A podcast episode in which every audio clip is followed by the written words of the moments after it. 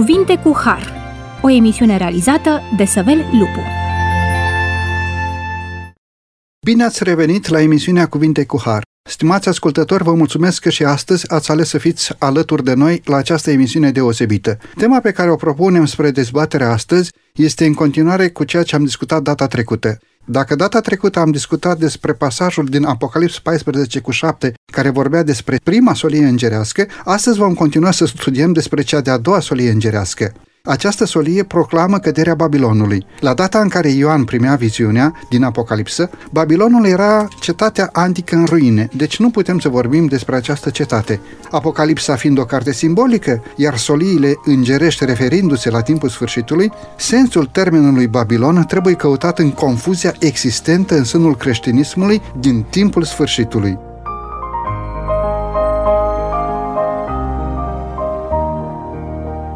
Această a doua solie avertizează lumea că Dumnezeu va lepăda orice biserică care s-a depărtat de la adevărul simplu și curat al Scripturii, preferând minciuna sau practica umană.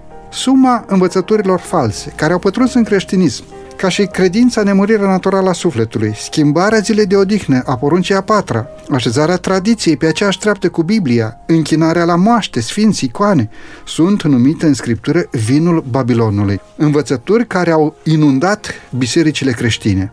Despre aceste lucruri aș dori să discutăm în emisiunea de astăzi. Suntem din nou împreună cu domnul pastor Rașcu Florin, bine ați revenit la noi. Bine v-am regăsit. Și cu domnul pastor Luncanu Ovidiu, bine ați venit din nou la această emisiune. Vă mulțumesc pentru invitație. Haideți să pornim la drum dând citire acestei solii de pe paginile Sfintelor Scripturi. Ce proclamă cea de-a doua solie îngerească? Ce ne spune versetul din Apocalips, capitolul 14, cu versetul 8? Vă rog, domnul Luncanu. Apoi a urmat un alt înger, al doilea, și a zis, A căzut, a căzut Babilonul, cetatea cea mare, care a dăpat toate neamurile din vinul mâniei curviei ei.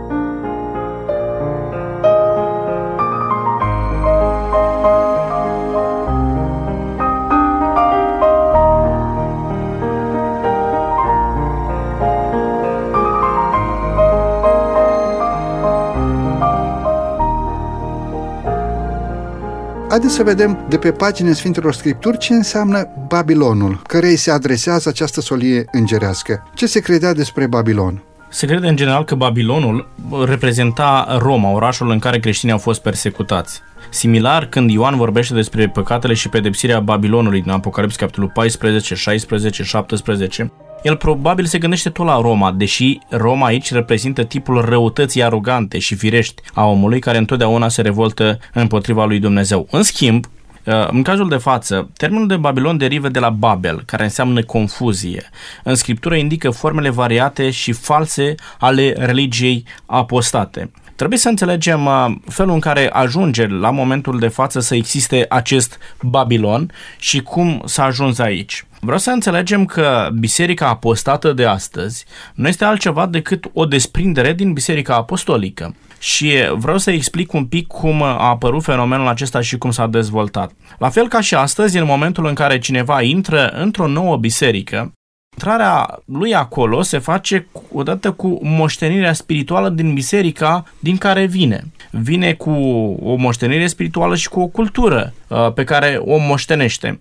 Uh, noi știm că biserica creștină este dezvoltată pe, pe bază sau pe o temelie iudaică. Iisus Hristos era iudeu, era evreu. Dar din Biserica Apostolică nu au făcut parte doar iudei, ci au venit oameni din toate culturile vremii, oameni din toate popoarele vremii, oameni care au auzit de Dumnezeu și au acceptat uh, jertfa lui Isus Hristos. Intrând în biserică, oameni, să folosesc un termen al Scripturii, din păgânism, au intrat în biserică cu o anumită moștenire spirituală. Oamenii aceia au fost obișnuiți să nu se închine unui singur Dumnezeu, pentru că nu au avut o închinare monoteistă, ci au avut o închinare politeistă, au venit în biserică cu amuletele lor, cu iconițele lor, cu închinarea lor la, la zeul soare, au venit uh, în biserică cu acea gândire panteistă prin care ei credeau că Dumnezeu este prezent în orice, uh, în natură, în copac, în ploaie, în, în soare și așa mai departe, în toate lucrurile pe care Dumnezeu le-a creat. Ei bine, în momentul în care astfel de oameni au intrat în biserică și nu s-au pus cu totul la dispoziția lui Dumnezeu, ca Dumnezeu să îi transforme cu totul, ei nu doar că nu au încercat să se debaraseze de astfel de practici, ci din potrivă au încercat ca în Biserica Apostolică să implementeze modul lor de gândire care era prezent în biserica din care ei veneau sau în cultura din care ei veneau. Cei care din biserică au tolerat o astfel de practică, au tolerat astfel de gânduri, nu doar că au refuzat să ia atitudine, dar au fost unii care au împărtășit un astfel de mod de gândire. Astfel se face că într-o biserică în care Isus Hristos interzice prin primele două porunci a nu te închina decât uh, Dumnezeului lui Iahve, a nu îți face chip cioplit, a nu te închina la icoane, au apărut icoanele. Și avem de a face pentru o perioadă de 700 de ani cu războiul acesta iconoclast, dintre iconodul și iconoclași, cei care iubeau icoanele, care acceptau icoanele în biserică și cei care nu acceptau uh, icoanele în biserică, până uh, când împărăteasa Irina încearcă să rezolve problema aceasta la cel de-al șaptelea sinod ecumenic perpetuarea existenței unor astfel de practici în Biserica Apostolică a făcut ca o mare parte din biserica aceasta să se transforme într-o altă biserică.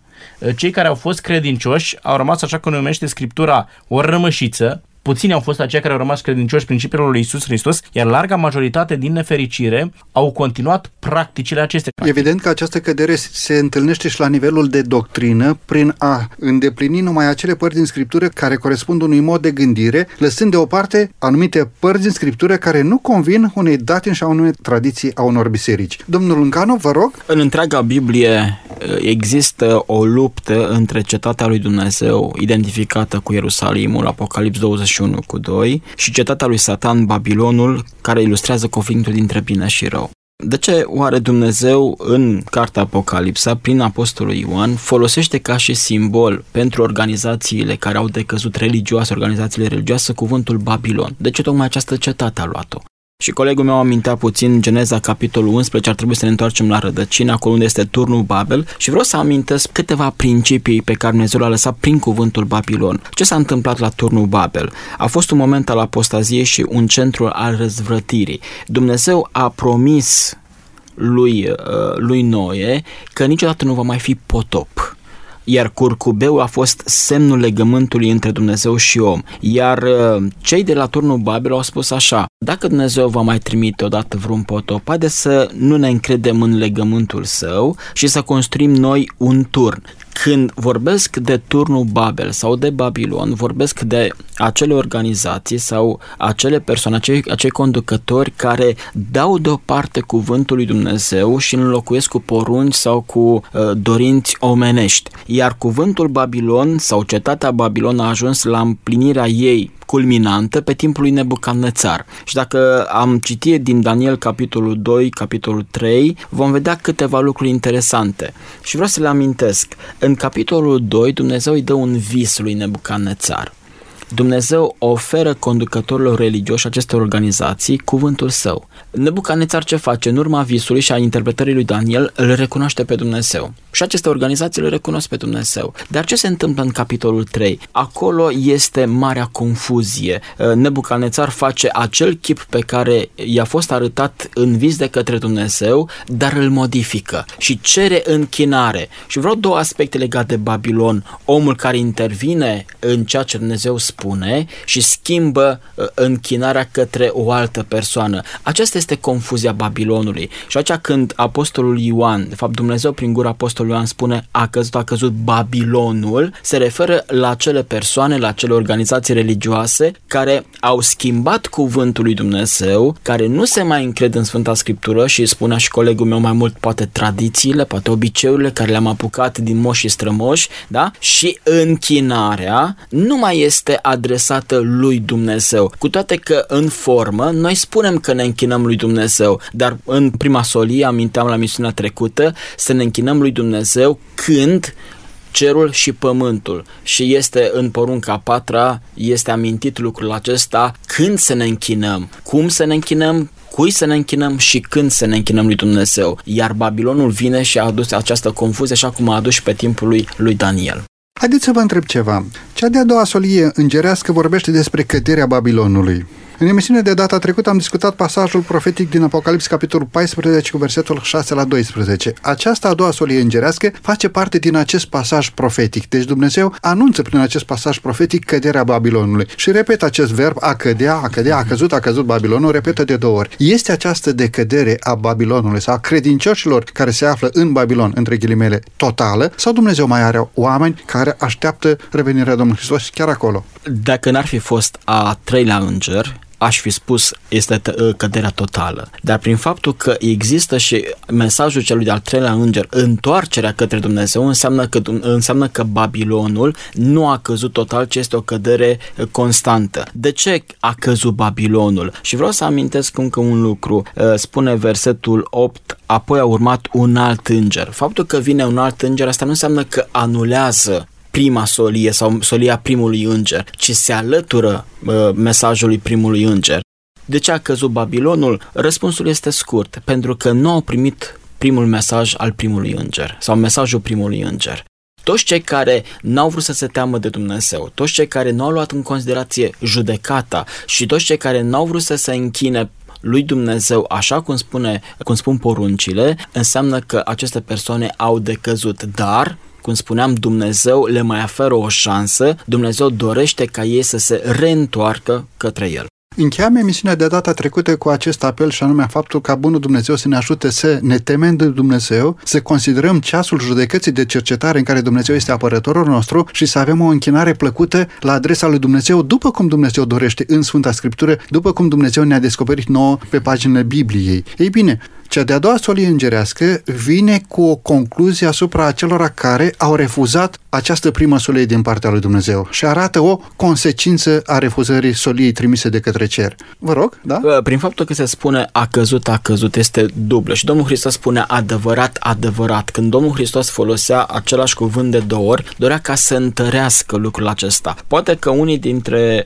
uh, ascultătorii noștri sau cei care studiază Scriptura vor spune a, dar nu s-a întâmplat lucrul acesta, noi nu ne-am îndepărtat de la Dumnezeu. Dumnezeu spune, cu siguranță a căzut, cu siguranță v-ați îndepărtat de standardul Scripturii, cu siguranță ați înlocuit, cum spunea și Mântuitorul, Sfânta Scriptură cu obiceiurile și cu tradițiile omenești. Asta s-a întâmplat cu siguranță. De aceea ar trebui să ne trezim și să luăm în considerație cuvântul lui Dumnezeu.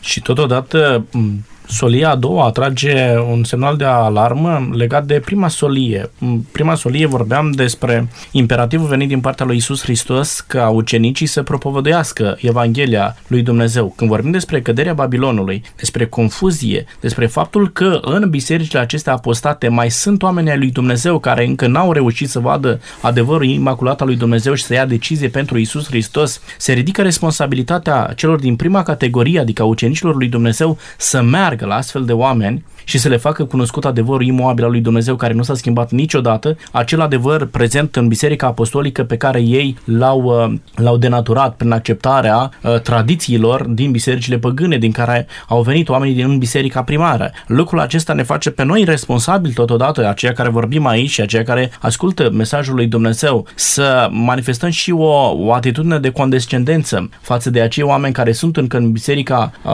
numită Babilon, să înțelegem că oamenii aceia au nevoie de asistență spirituală, au nevoie de o mână de ajutor, au nevoie de Isus Hristos și au nevoie de noi să mergem să-i scoatem de acolo. Domnilor pastori, care sunt aceste doctrine false strecurate ca învățături adevărate în biserica creștină, care în Apocalipsa sunt punctate ca fiind învățături aparținătoare Babilonului?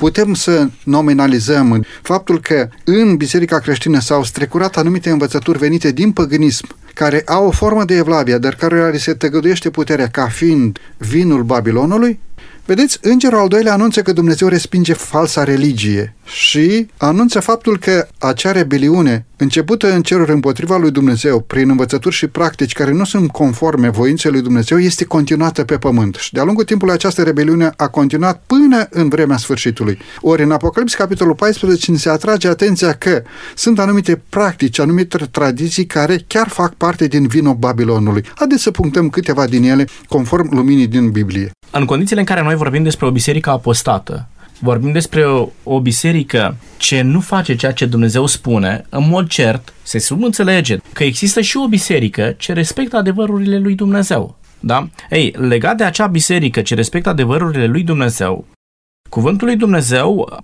arată un semn de identificare a unei astfel de biserici. Și găsim în Sfânta Scriptură Ezechiel capitolul 20, versetul 12 și versetul 20. Mulțumesc tare mult! Haideți să ne oprim pentru o secundă aici, să luăm o scurtă pauză muzicală, după care vom reveni la discuția noastră.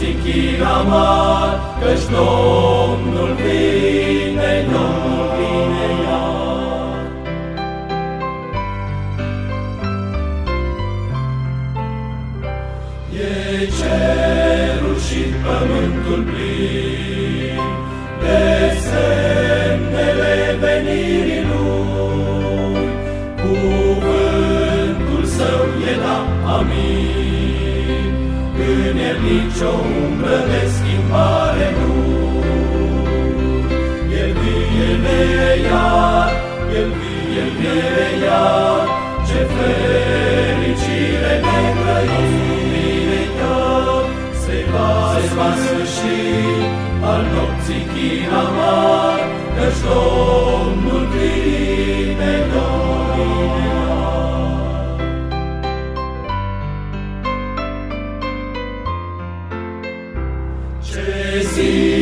măreață, ce splendor, când trâmbița va răsuna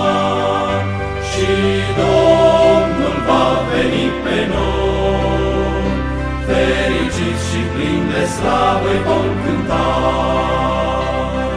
El vine, El vine iar, El vine, El vine iar, ce fericire ne iar va sfârși al nopții chinamar, căci Domnul vine, Domnul vine iar, El vine, El vine iar, El vine, El vine iar, ce fericire ne grăim iar, se va, se va sfârși al nopții chinamar, căci Domnul vine,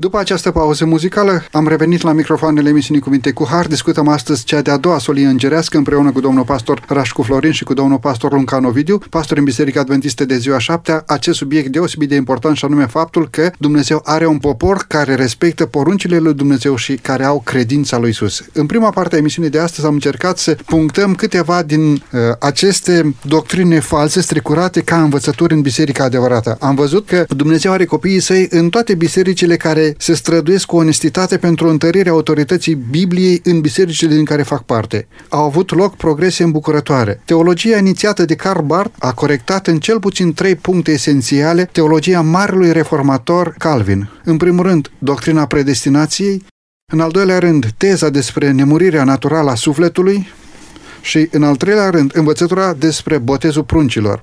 Iată câteva subiecte pe care aș dori să le discutăm în cea de-a doua parte a emisiunii de astăzi.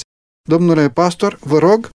Aș dori să continui ceea ce colegul meu spunea legat de vinul uh, uh, Babilonului și poate un alt vin pe care, între ghilmele spun vin sau doctrină, care este nebiblică, este legat de nemurirea naturală a sufletului. Aș vrea să spun ascultătorilor noștri, pentru că suntem adventiști de ziua șaptea, probabil că uh, se gândește cu prejudecată legat de doctrină Însă m-aș bucura tare mult ca toți cei care ne ascultă să îndepărteze poate prejudecata. Nu este vorba despre o doctrină adventistă, ci dacă ar putea ca să facă ca cei din Berea să ia Sfânta Scriptură și să studieze legat de lucrurile acestea. Nemurirea uh, naturală a sufletului. Majoritatea creștinilor de astăzi consideră că omul este nemuritor, prin faptul că atunci când omul moare, sufletul se duce fie în rai, fie în iad. Doctrina aceasta nu este biblică. Doctrina aceasta a fost introdusă în creștinism. Pe ce uh, mă bazez când spun că nu este biblică? Vreau să citesc 2 Timotei, capitolul 6, versetul 16, singurul care are nemurirea. Nemurirea este o caracteristică doar a Dumnezeirii, nu a și ființelor create. Nemurirea este un dar pe care Dumnezeu l-a dat ființelor, dar un dar condiționat și este condiționat de ascultare. Atunci când omul sau ființa creată de Dumnezeu nu mai ascultă de Dumnezeu potrivit legilor și preceptelor sale, atunci acest dar încetează să mai existe. Iar al doilea, a doua învățătură legat de botezul pruncilor, motivul pentru care este această practică este datorită păcatului originar și uh, se consideră că pruncul va trebui să fie botezat încă de mic pentru ca să fie îndepărtat păcatul acesta lui Adam și al Evei.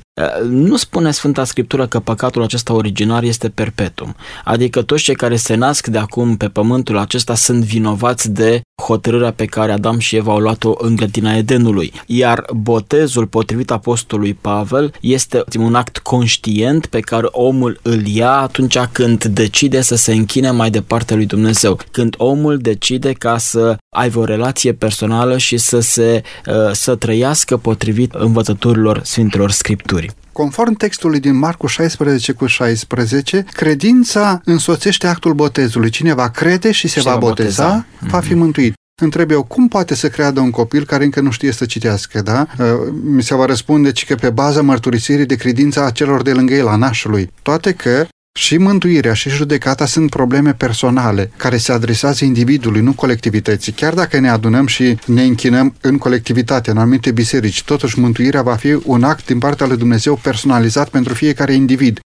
De aceea, pentru acest act al botezului se cere maturitate, atât în credințe cât și în ascultare față de Dumnezeu, pentru că credința fără fapte este moartea în ea însăși. Deci actul botezului este oficiat într-adevăr de biserică, dar nu unor copii care nu știu despre mărturisire de credință, ci unor adulți care, urmând exemplul Domnului Hristos, vor fi botezați la maturitate. Uh, Domnul Hristos a fost un model pentru fiecare creștin și potrivit Evangheliei după Luca, Mântuitorul a intrat în apa botezului și a fost botezat de către către Ioan Botezătorul la vârsta de aproximativ 30 de ani. Mai mult decât atât, Apostolul Pavel în Roman, capitolul 6, versetul 4, spune așa, Noi deci prin botezul în moartea lui am fost îngropați împreună cu el pentru ca după cum Hristos a înviat din morți spre slava Tatălui, tot așa și noi să trăim o viață nouă. Și nu pot să cred că un prunc de, de câteva săptămâni sau de câteva luni de zile poate să trăiască o viață nouă. Botezul nu mai are acea semnificație, acea îngropare, acea, ă, să spunem, îndepărtare a păcatelor din viața lui, iar după aceea, după ce iese din, din apa botezului, să trăiască așa cum a trăit Domnul Isus Hristos. Aș dori să mă întorc un pic la uh, ceea ce dumneavoastră spuneați și anume doctrina despre nemurirea naturală a sufletului. Pentru că am ajuns aici că făcând parte din învățăturile Babilonului, vinul Babilonului, haideți să vedem de ce totuși conform Sfintelor Scriptură această doctrină a nemuririi naturale a sufletului nu poate fi acceptată ca fiind din partea lui Dumnezeu, ca fiind o doctrină adevărată. Gândiți-vă doar la judecată. Poate nemurirea naturală a sufletului să susțină doctrina despre o judecată? Dacă omul continuă să fie nemuritor, dacă sufletul continuă să fie nemuritor, atunci mă întreb, de ce este nevoie de o judecată? Domnul Rașcu, vă rog? În mod cert, gândirea că omul este nemuritor elimină judecata. o judecată nu și are nicio utilitate. Dacă eu totuși pot să trăiesc veșnic, indiferent de starea în care eu trăiesc, indiferent de um, sfera existențială în care eu continui să trăiesc, nu mai are nicio utilitate judecata. Ba mai mult decât atât. În momentul în care Isus Hristos a fost pe pământul acesta, i-a învățat pe oameni despre faptul că omul este muritor. Uh, exista ideea conform căreia în momentul în care cineva moare, chiar acolo în mormânt, uh, trebuie să-i pui și unii pun și astăzi, trebuie să-i pui ceva unelte, trebuie să-i pui ceva uh, prin care el să-și continue îndeletnicirile pe care le-a avut pe pământul acesta. În momentul în care Hristos îl înviază pe Lazar, vreau să citesc pentru ascultătorii noștri Ioan capitolul 11, versetul 44. Și mortul a ieșit cu mâinile și picioarele legate, cu fășii de pânză și cu fața înfășurată într-un ștergar. Iisus i-a zis, deslegați-l și lăsați-l să meargă. Iisus a fost chemat să-l salveze pe Lazar cu ceva timp înainte ca acesta să moară, pe timpul când era bolnav. Iisus refuză să meargă acolo, lasă să treacă patru zile, pentru ca, potrivit concepției timpului, după trei zile nu se mai putea schimba nimic, omul uh, nu putea să fie într-o moarte clinică și când vine și îl înviază pe acesta, Hristos spune lucrul acesta s-a întâmplat pentru slava lui Dumnezeu. Și ca voi să credeți. Și ca voi să credeți, da? da? Ca voi da, să credeți. Da. Ei, arată că Lazar în mormânt nu a avut nicio astfel de activitate, pentru că Lazar iese de acolo cum a fost spus, cu mâinile, cu picioarele legate, cu fața înfăciurată într-un ștergar. Este ceea ce spune Eclesiast capitolul 9, versetul 10. Tot ce găsește în mâna ta să facă cu toată puterea ta, căci în locuința morților în care vei merge, nu mai este nici gândire, nici știință, nici înțelepciune. Activitatea aparține lucrurilor de sub soare, spune Eclesiastul. În locuința morților în care mergi, spune 9 cu 5, 9 cu 6, Eclesiastul, până și pomenirea li se uită. Nu mai au parte, ultima parte a versetului 6, nu mai au parte de nimic din ceea ce se întâmplă sub soare. Nu mai există o altă activitate în momentul în care omul moare. Uitați-vă ce se întâmplă. Cei care vin în Biserica Apostolică spun nu, sufletul nostru continuă să existe. Uh, de aceea noi trebuie să punem ceva uh, apă, ceva de mâncare pe geam, pentru că în perioada celor 40 de zile sufletul vine pe la geam și trebuie să aibă ce să mănânce și ce, ce să bea. E, dacă vreți, o învățătură pe față împotriva a ceea ce te învață Isus Hristos. Ori Hristos, vorbeam de prima solie îngerească, a spus mergeți și învățați ce v-am învățat eu nu alte învățături colaterale, nu învățături potrivnice a ceea ce v-am învățat eu. Creștinismul este format din învățături predate de Isus Hristos. Iar Hristos a învățat pe oameni că omul este muritor, nu poate să continue într-o altă sferă existențială. Vorbeam despre prima solie îngerească și despre a doua solie îngerească. Prima solie îngerească spunea, temeți-vă de Dumnezeu și dați slavă că ce a sosit ceasul judecății lui. Ori prin doctrina nemuririi naturală a sufletului se dă deoparte acest ceas al judecății lui Dumnezeu. Dacă omul ori trăiește bine, ori trăiește rău, ori trăiește Evanghelia, ori nu trăiește, tot există după moarte care care formă, de ce mai e nevoie de judecată? De asemenea, această doctrină dă la o parte și rolul legii lui Dumnezeu. Dacă ori faci bine, ori faci rău, după moarte tot continuu să existi, de ce atunci mai e nevoie să păzești, să sfințești legea lui Dumnezeu? De aceea, această doctrină a nemuririi sufletului nu este conform Bibliei, nu face parte din învățăturile Sfintelor Scripturi. Domnul Ovidiu, vă rog. Existența acestei doctrine deschide o ușă pentru spiritism și am mai discutat într-o emisiune trecută legat de subiectul acesta, iar în al doilea rând arată neputința lui Dumnezeu. Prin faptul că satana și cei decăzuți fie îngeri, fie oameni, vor exista pentru veșnicie, aceasta arată neputința lui Dumnezeu de a îndepărta pentru totdeauna păcatul din univers. De fapt, poate pentru cei, pentru oamenii păcătoși, prin faptul că vor fi chinuiți acolo, nu este o realizare foarte mare. Dar pentru satana și îngerii lui, care vor fi ca niște stăpâni și vor trăi liniștiți, Asta arată că pentru ei viața va fi pentru veșnicie destul de liniștită. Și ă, dacă eu mă gândesc mai departe și consider că această doctrină nemurirea sufletului este adevărată, de fapt ă, spun că Satan a câștigat în lupta aceasta dintre bine și rău. Biblia spunea în legătură cu cei necredincioși, duceți-vă de la mine, blestemaților, în focul pregătit diavolului și, și îngerilor, îngerilor lui. Deci doctrina nemuririi naturală a sufletului nu poate fi fundamentată în Sfânta Scriptură. Asta e legat de ceea ce spunea colegul meu, asta ar presupune ca Dumnezeu să-și împarte sfera de influență cu satana. Eu uh, moștenesc cu cei credincioși da? cu cei mântuiți, iar tu, satana, guvernezi cu cei răi, pentru că spune Habacuc, capitolul 1, versetul 13, ochii tăi sunt atât de curați încât nu pot să vadă rău, nu pot să vadă nelegiuirea. Cel care ar trebui să stea cu cei nemântuiți ar trebui să fie satana. Lucrul acesta nu se întâmplă, nu este în acripțiunea lui Dumnezeu și nu ține de caracterul lui Dumnezeu. Această doctrină este anihilată de ceea ce Domnul Hristos a îndeplinit la noi pe crucea Golgotei. Domnul Hristos a venit pe pământul acesta prin Fecioara Maria și a fost răstignit în zilele lui Ponțiu Pilat, tocmai datorită problemului păcatului. Ori dacă doctrina nemuririi naturale a sufletului anihilează doctrina păcatului, nu mai era nevoie de jertfa Domnului Hristos. Ori faptul că jertfa Domnului Hristos s-a împlinit pe pământul acesta, denotă faptul că această doctrină nu este biblică. Domnul pastor? Scriptura ne spune că Domnul Hristos l-a biruit pe satana. În ce sens l-a biruit? Dacă el va continua pentru veșnicie să existe. Biruința aceasta se face referire la inexistența lui uh, în viitor. Și vreau să vă citesc uh, unul dintre multele versete din Sfânta Scriptură și o spun conștient lucrul acesta, Apocalips 20, versetele 14 și 15. Moartea și locuința morților au fost aruncate în iazul de foc. Iazul de foc este moartea a doua. Oricine a fost găsit în carta vieții a fost aruncat în iazul de foc, adică moartea a doua. Scriptura spune că după judecată, atunci când se va întoarce Domnul Hristos și după mileniu, va exista judecata executorie, în care păcatul, păcătoșii, cel care a instigat la păcat Lucifer, toți vor fi aruncați în iazul de foc sau în moartea a doua, deci va exista a doua moarte.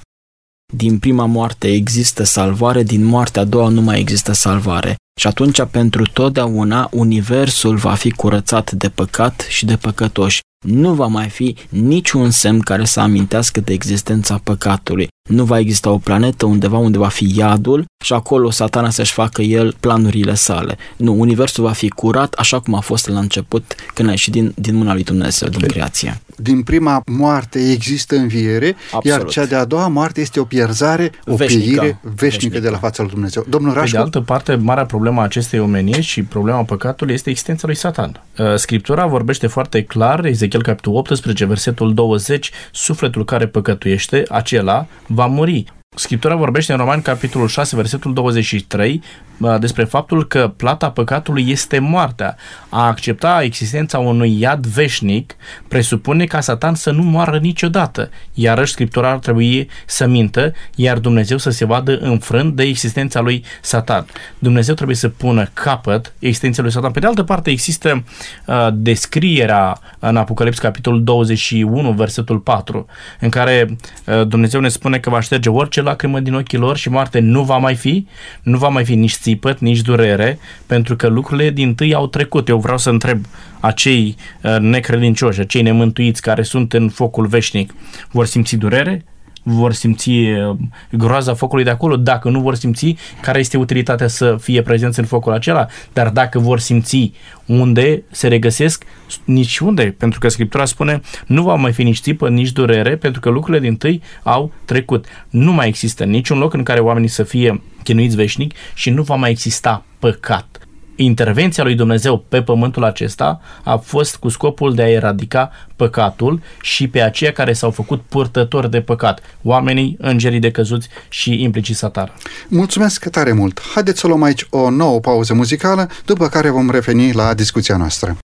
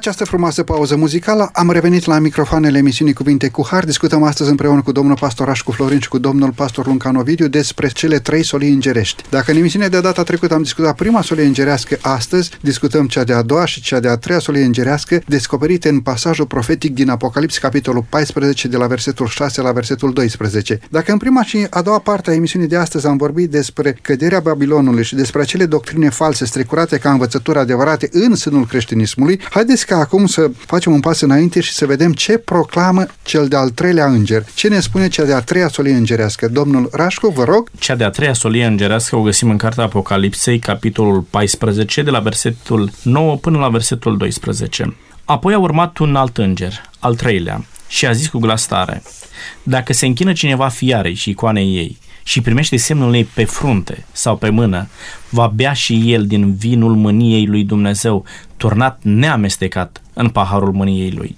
și va fi chinuit în foc și în pucioasă înaintea sfinților îngeri și înaintea mielului. Și fumul chinului lor se suie în sus în vecii vecilor. Și nici ziua, nici noaptea n-au odihnă cei ce se închină fiarei și icoanei ei și orice primește semnul numelui ei. Aici este răbdarea Sfinților, care păzesc poruncile lui Dumnezeu și credința lui Isus Hristos. Mulțumesc. Domnul pastor Luncan Ovidiu, v-aș ruga să subliniați cea de-a treia solie îngerească. Acest pasaj din Scriptură anunță trei adevăruri importante. Sunt subliniate trei mari adevăruri în aceste versete. Care sunt aceste trei adevăruri enunțate de cea de-a treia solie îngerească? Vă rog. Primul adevăr, indirect, vorbește despre semnul de recunoaștere a apartenenței credincioșilor lui Dumnezeu, iar direct despre antisigiliu. Al doilea, comunică urmările neascultării, adică a rămânerii voite în păcat. Și a treia, enunță două dintre cele mai importante semne de recunoaștere a celor considerați ca sfinți de Dumnezeu. Este vorba despre biserica vizibilă a lui Dumnezeu și, cea, și ceea ce o caracterizează. Haideți să le luăm pe rând cele trei enunțuri despre cea de-a treia solie îngerească și anume să vorbim un pic despre semnul de recunoaștere a apartenenței credincioșilor de Dumnezeu. Am putea să vorbim despre sigiliu și despre antisigiliu. Ce este o pecete? Ce este un sigiliu? Mai întâi de toate, un sigiliu trebuie să poarte numele instituției autoritatea ei și teritoriul pe care se extinde autoritatea instituției respective. Când vorbim despre semnul poporului lui Dumnezeu, despre semnul uh, pe care Dumnezeu îl stabilește, vom vedea că se regăsesc toate cele trei elemente pe care le-am amintit. Când vorbim despre porunca a patra, care ne uh, interzice munca în ziua de sabat și ne îndeamnă a aduce închinare în ziua aceasta lui Dumnezeu, găsim aici uh, numele instituției. Instituția creată de Dumnezeu este sabatul. Vorbim aici, pe de altă parte, de autoritatea instituției. Autoritatea este dată de către autorul sau cel care creează, care generează instituția aceasta de Dumnezeu și teritoriul unde găsește jurisdicția această instituție, iar teritoriul acesta este amintit în poruca a patra când spune că în șase zile a făcut Dumnezeu cerul, pământul, marea și izvoarele apelor. Instituția aceasta îți are jurisdicția în suprafața aceasta. Cer, pământ, mare și izvoarele apelor. În momentul în care ne gândim la sigiliu lui Dumnezeu și faptul că rostim sigiliul lui Dumnezeu, automat există și un alt sigiliu.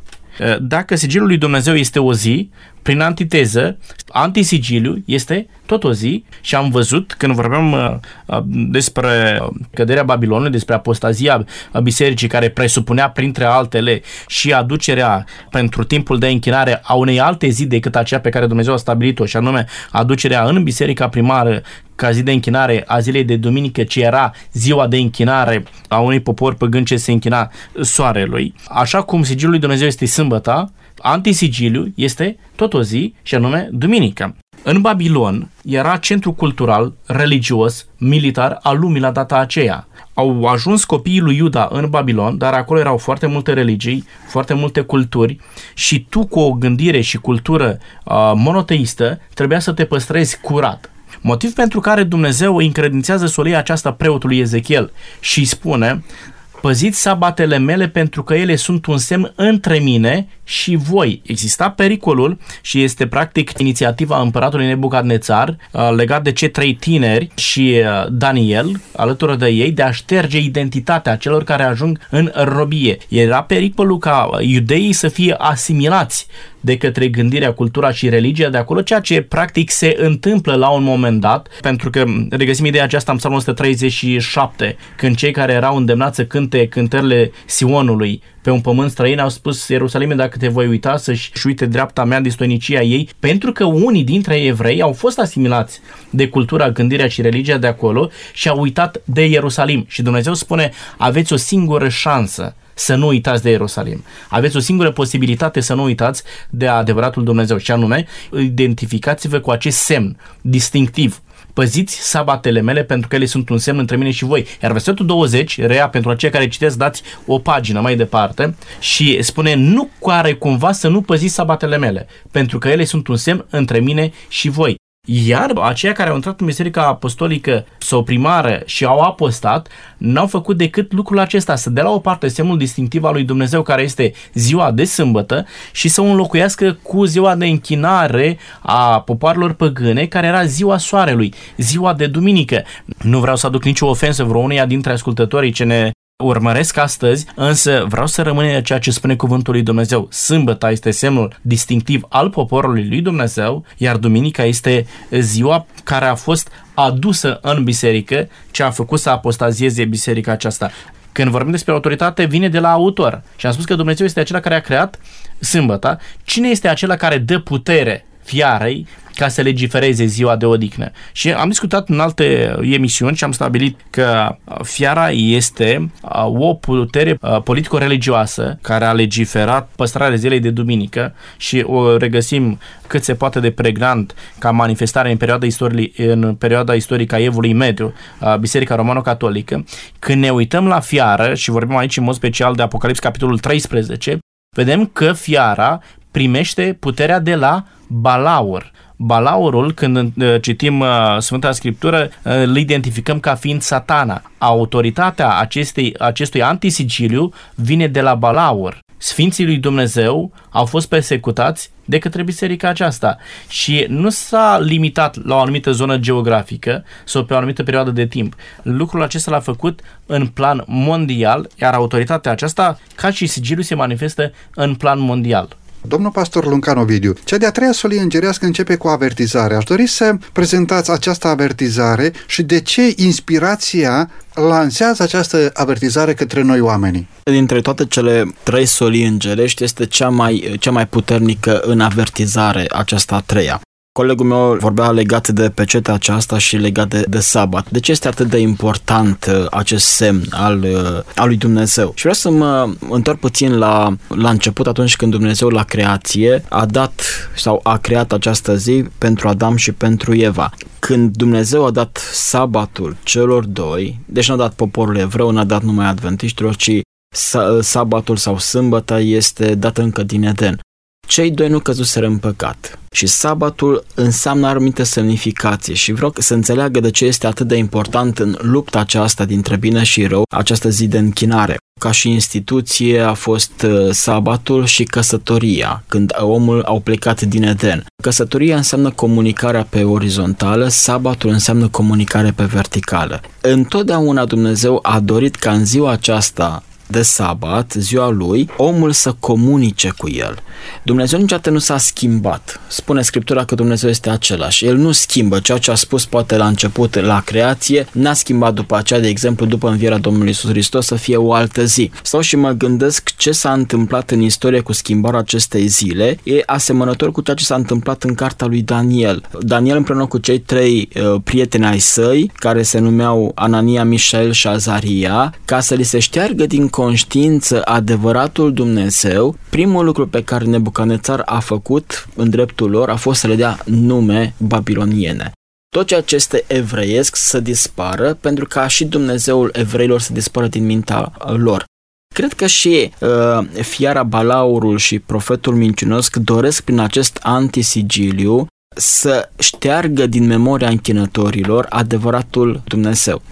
Credeți că vor fi câțiva, puțin la număr, cei care vor merge pe calea îngustă, cei care vor trece pe poarta cea îngustă spre împărăția lui Dumnezeu, în timp ce o majoritate va accepta acest sistem de închinare. Care sunt caracteristicile acelor câțiva care vor rămâne credincioși înaintea lui Dumnezeu? Așa cum aminteam și în cartea lui Daniel legat de capitolul 3, cei trei tineri au rămas în picioare, dar de-a lungul timpului și chiar la sfârșit vor, vor exista anumite persoane sau anumite categorii de persoane care vor rămâne în picioare. Cine sunt aceștia cei care păzesc poruncile lui Isus Hristos ca și caracteristică și au credința lui Isus Hristos.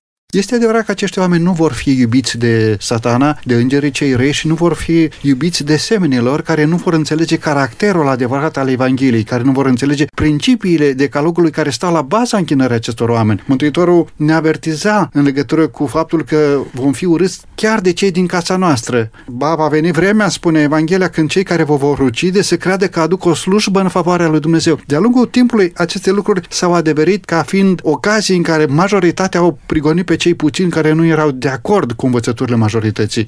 Și Sfânta Scriptură ne avertizează în direcția aceasta. Este foarte clar faptul că pentru timpul sfârșitului acest semn distinctiv de ascultare la adresa lui Dumnezeu sau de neascultare asupra poruncilor lui Dumnezeu va crea oarecare stare de prigonire a celor credincioși.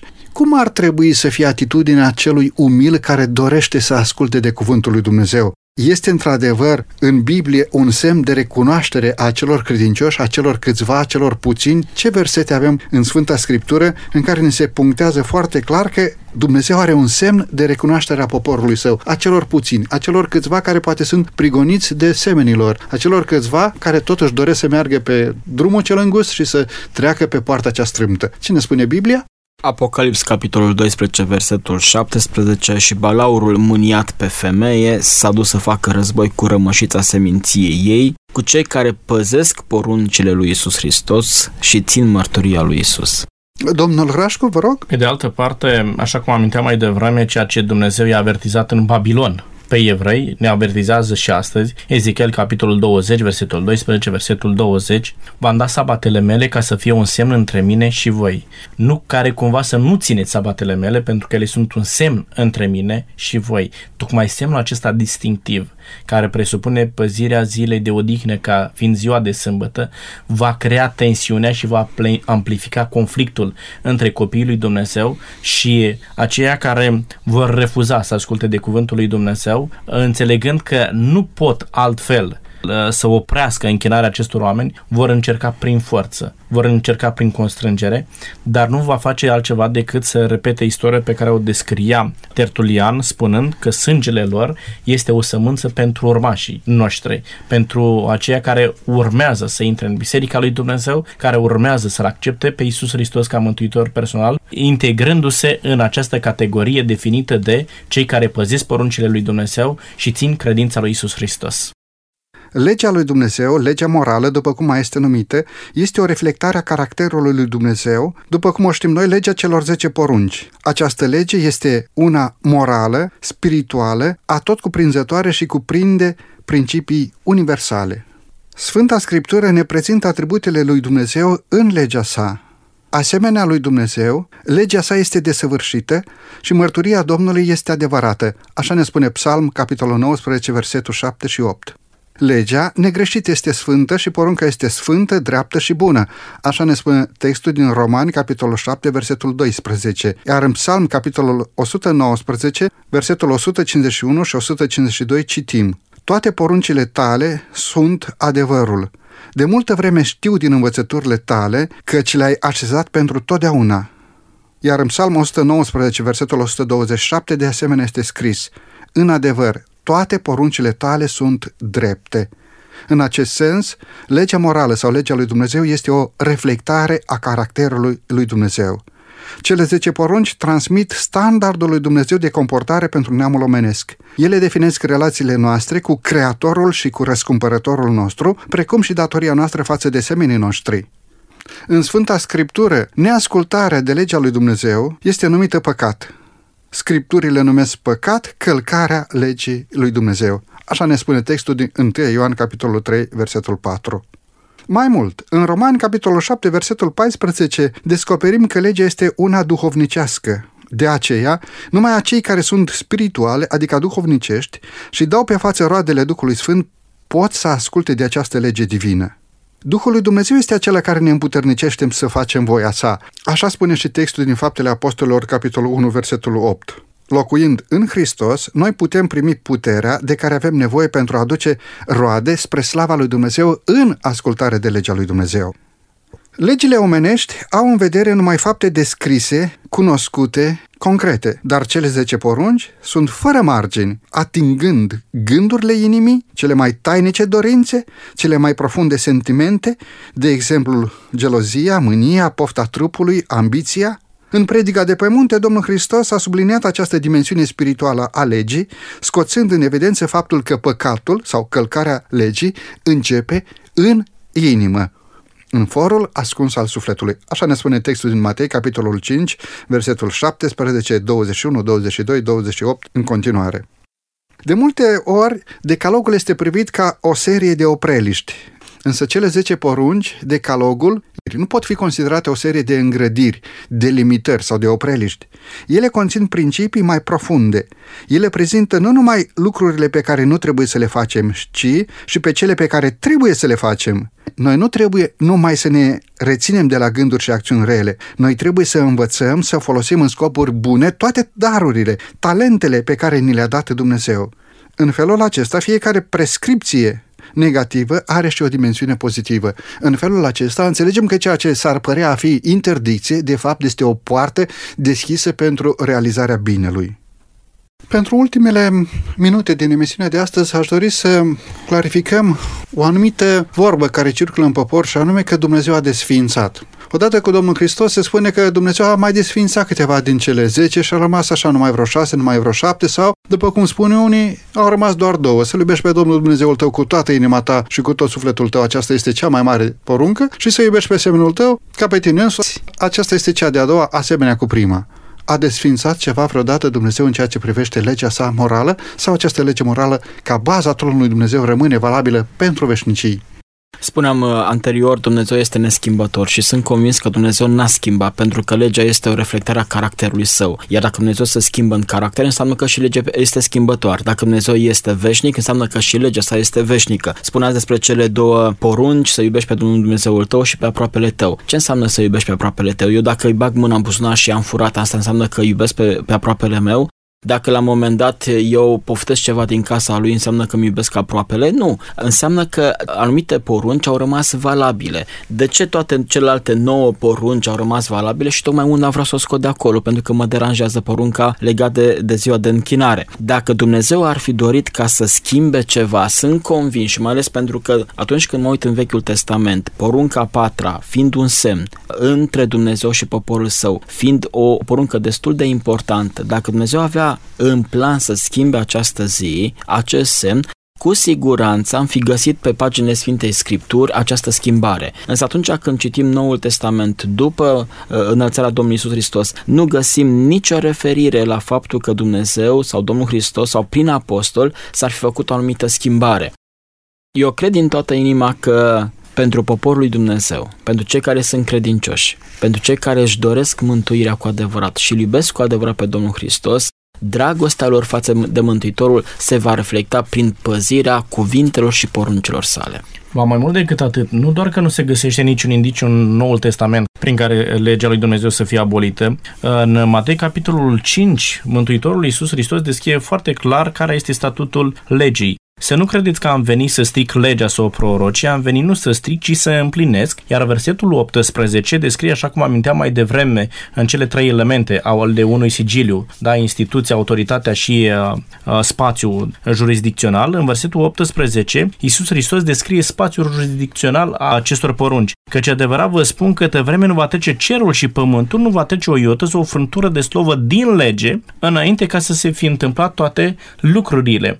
Iacov, capitolul 1, versetul 17, spune orice lucru bun și orice dat de săvârșit vine de sus de la Tatăl Luminilor, în care nu este nici schimbare, nici umbră de mutare. Dumnezeu nu dă o lege azi pe care o regretă mâine și o schimbă poi mâine. Sub nicio formă, Dumnezeu nu a schimbat legea morală, a rămas același Dumnezeu uh, de pe muntele Sinai, care dă cele 10 porunci și le scrie cu degetul său pe table de piatră, este același Dumnezeu care reface legământul cu contemporanii din zilele noastre, descriși în Evrei capitolul versetul 10, în care spune voi pune legile mele în mintea lor și le voi scrie în inima lor. Ei vor fi poporul meu și eu voi fi Dumnezeul lor. Nu doar cei din timpul lui Moise, nu doar evreii au fost destinatarii legii morale, ci tot omul care îl acceptă pe Isus Hristos ca mântuitor personal va accepta și expresia caracterului lui Dumnezeu care se constituie în uh, decalog sau cele 10 porunci. Pasajul profetic din Apocalips, capitolul 14, în definitiv este o veste bună. De ce? Pentru că cheamă pe oameni la adevărata pocăință. Anunțarea sosirii ceasului judecății urgentează împăcarea omului cu Dumnezeu, împăcarea păcătoșilor cu Dumnezeul Creator. Ziditorii turnului Babel au căutat să obțină un drum către Dumnezeu pornind de la ei înșiși, prin ei înșiși și așa a devenit Babilonul poarta zeilor, un simbol al înstrăinării de Dumnezeu și un simbol al idolatriei păgâne. Aceeași greșeală a repetat-o creștinismul medieval și este repetată astăzi și de titanismul mistic al acelor credincioși care respectă doar o parte din adevăr, dorind să ajungă la Dumnezeu prin propria poartă. Astfel au devenit Babilon sau încurcătură. Întreita solie îngerească ne atrage atenția că fără Domnul Hristos ca mijlocitor nu putem pătrunde la Dumnezeu. Solia judecății de cercetare ne asigură că avem un mijlocitor ca o poartă către Dumnezeul nostru, iar respectarea cuvântului mijlocitorului nostru, respectarea cuvântului Domnului Hristos înseamnă accesul nostru spre împărăția lui Dumnezeu. Acesta este marele nostru preot milos, adică Isus Hristos, Domnul nostru. Stimați invitați, vă mulțumesc pentru că astăzi ați fost din nou prezenți la dezbaterea noastră. A fost o plăcere pentru noi să discutăm aceste adevăruri atât de importante. Și cred din toată inima că cei care ne-au ascultat vor lua o poziție pentru Domnul Hristos. Bunul Dumnezeu să aducă binecuvântarea sa peste noi toți. Bunul Dumnezeu să binecuvinteze pe ascultătorii noștri.